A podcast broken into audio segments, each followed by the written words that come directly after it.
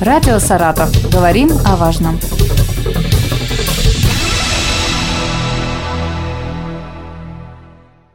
У микрофона Юлия Маслова. Здравствуйте. 2 октября отмечается День среднего профессионального образования, праздник преподавателей и учащихся профессионально-технических училищ, колледжей и профессиональных лицеев – сам праздник еще молодой, его установили в прошлом году. Сегодня мы поговорим с Людмилой Александровной Григорьевой, заместителем министра, начальником управления развития профессионального образования и организационной работы. Здравствуйте. Здравствуйте. Поговорим с вами об учреждениях среднего профессионального образования в нашем регионе, но сначала, наверное, нужно поздравить тех, кто непосредственно причастен к этому с праздником. Очень приятно, что вы пригласили именно в этот день меня. 2 октября действительно в России отмечается День среднего профессионального образования. Он установлен э, указом президента 25 июля 2022 года в целях развития и популяризации среднего профессионального образования, сказано в документе. Но система среднего профессионального образования у нас имеет богатую историю появления профессиональных учебных заведений в России, неразрывно связаны с преобразованиями Петра I. Каждая веха нашей истории связана с подготовкой кадров. Стояли различные задачи, актуальные задачи перед э, системой среднего профессионального образования, которые, конечно, выполнялись. Настолько это мобильная система. В настоящее время также среднее профессиональное образование одно из самых популярных и престижных направлений. Сегодня это очень престижно думать руками. Коль колледжи во многом обгоняют даже по приему систему высшего образования, поэтому я очень искренне поздравляю, во-первых, преподавателей и мастеров системы среднего профессионального образования с этим праздником, а их у нас 4 тысячи человек.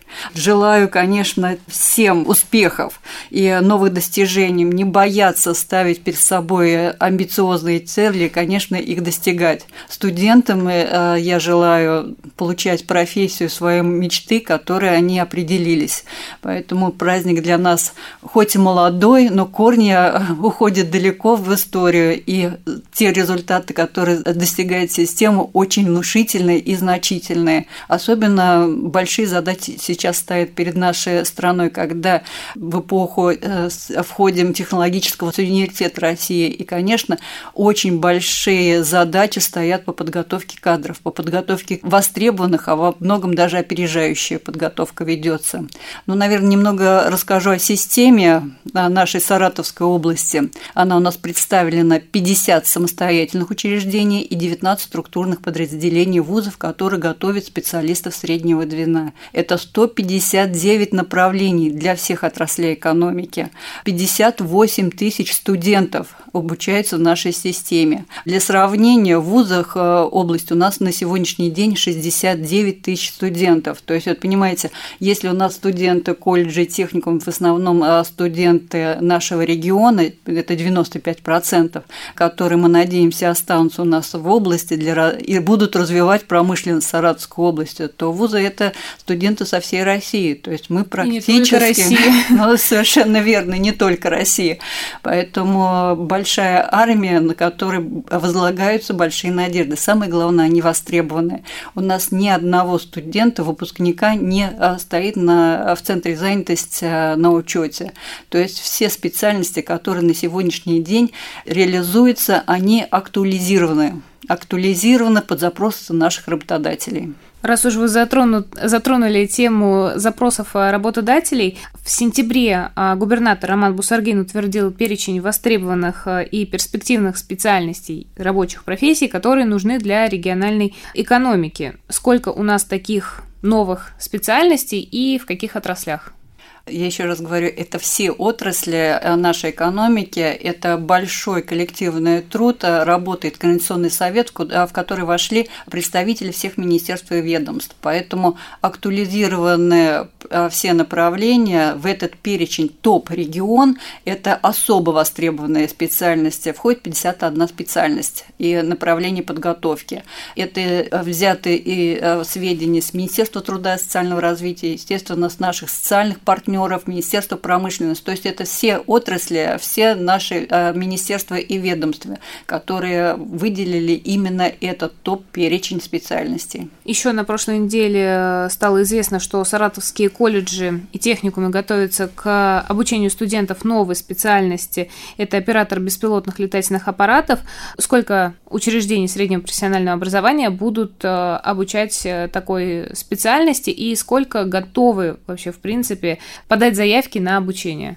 Но опять же, проведена была предварительная работа по специальности открыть не так просто. Нужно создать, конечно, материальную базу инструктуры под э, ту или иную специальность, подготовить преподавателей, которые тоже должны владеть теми компетенциями, которые необходимы. А, такая работа проведена. На сегодняшний день у нас э, обучение по компетенциям по разработке баз ведется в семи организациях, и в шести организациях уже реализуется обучение по компетенциям управления баз класса. То есть э, вот такая предварительная работа проведена. Мы понимаем, какие колледжи на сегодняшний день готовы к подготовке таких специалистов. В 2024 году два учреждения у нас зайдут. В дальнейшем э, мы будем участвовать в федеральном э, проекте на конкурсной основе, чтобы нам обновить материальную базу, на которой планируется федеральное субсидирование. То есть это 11 учреждений, которые будут разбиты поэтапно и войдут в эту специальность специальность. Но если я заговорил сейчас про материальную базу, то колледжи и техникум у нас обновились, значительно обновились. Только 62 мастерские, современные мастерские, созданы и аккредитованы по федеральным стандартам. 39 из них за счет федерального бюджета, 23 за счет областного бюджета. То есть мы очень изменились в плане и материального э, базы. Мы поэтому проводим очень большую профориентационную работу, знакомим наших будущих будущих абитуриентов, на каком оборудовании, на какой материальной базе они будут обучаться и получать профессию, я надеюсь, своей мечты. А, а сколько ребят в этом году поступили в колледжи, техникумы Саратовской области? Смотрите, у нас а, прием первой волны, который считается официально завершался 15 августа. Это те учреждения, которые а, не добрали ребят, они имеют право а, продлевать прием до 25 ноября. Таких немного, и я думаю, эта информация будет интересна для тех ребят, которые э, не сдали в первую волну ЕГЭ, и у них есть шанс э, продолжить обучение именно в этих учреждениях. Этот перечень также размещен у нас на сайте Министерства образования. Э, на сегодняшний день контрольные цифры приема – это бюджетные места у нас составили 12 тысяч мест по направлениям и 5 тысяч коммерческих студенческих мест, то есть всего 17 тысяч э, студентов, э, абитуриентов поступили, стали студентами колледжей и техникум, учреждений среднего профессионального образования. Можно выделить какие-то направления, которые наиболее популярны у ребят?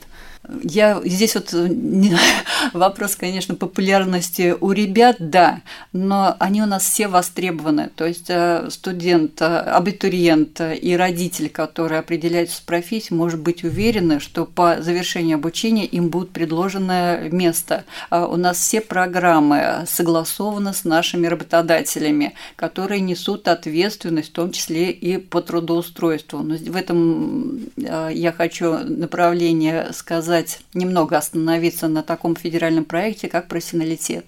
Именно под профессионалитет, под этот проект сейчас переформатируется, э, наверное, вся система среднего профессионального образования, где наши работодатели э, выступают, ну, наверное, сопровождают э, от приема, от профориентационной работы, совместно программы разрабатывают стажировки, э, прохождение практики, и уже практически на третьем курсе нашим детям э, делаются предложения, нашим ребятам, предложения о трудоустройстве. Но это что касается востребованности в принципе специалистов. Популярными направлениями, вот если в таком ракурсе ставить вопрос, здесь, наверное, нужно сделать э, акцент на конкурсе на отдельной специальности, а он у нас по отдельным специальностям доходил до 8 человек на место.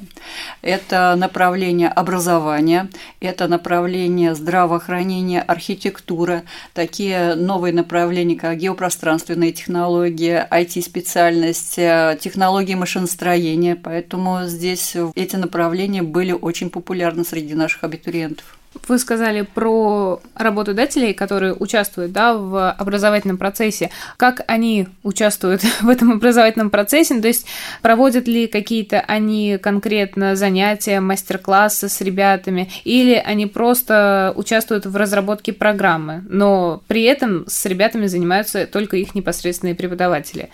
Вы знаете, точки входа у разных работодателей различные. Но это, наверное, от уровня зрелости работодателя э, зависит. Начиная, еще раз говорю, от профориентации, когда мы совместно с работодателями приходим в школы, и сейчас это направление будет усилено, так как с шестого класса вводится во всех школах профминимум, э, и рассказываем, где вы будете обучаться на эту профессию, а работодатели показывают, где вы будете работать.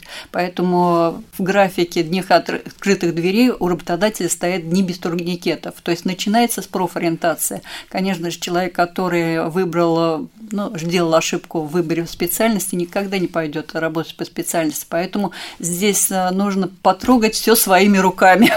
Вот э, с этого направления. Потом разработка программы идет, разработка под конкретное производство. Мастера привлекаются, опять же, с производства. У нас основное требование сейчас по стандарту чтобы преподаватель, мастер производственного обучения отработал на производстве, имел стаж на производстве не меньше трех лет. То есть у нас все мастера практически э, идут с производства, либо проходят стажировки на тех предприятиях наших социальных партнеров. То есть вот эта связка очень жестко работает. И эта связка, вот, и вот этот, скажем так, путь, который должен быть, и я думаю, все в результате наши социальные партнеры его и примут, и будут работать с учреждениями, потому что на выходе наших э, выпускников ловить уже будет поздно. Они практически с третьего, со второго курса уже получают предложение на практике э, о трудоустройстве. Я коснулась уже проекта профессионалитет. Просто хочу сказать, что на территории Саратовской области этот проект уже реализуется. С 2022 года на конкурсной основе мы вошли Саратовскую область э, в число тех субъектов, которые реализуют этот проект проект в 2022 году по двум направлениям. Это технология машиностроения на базе Энгельского промышленно-экономического колледжа с их социальными партнерами и сельское хозяйство на базе Вавиловского университета.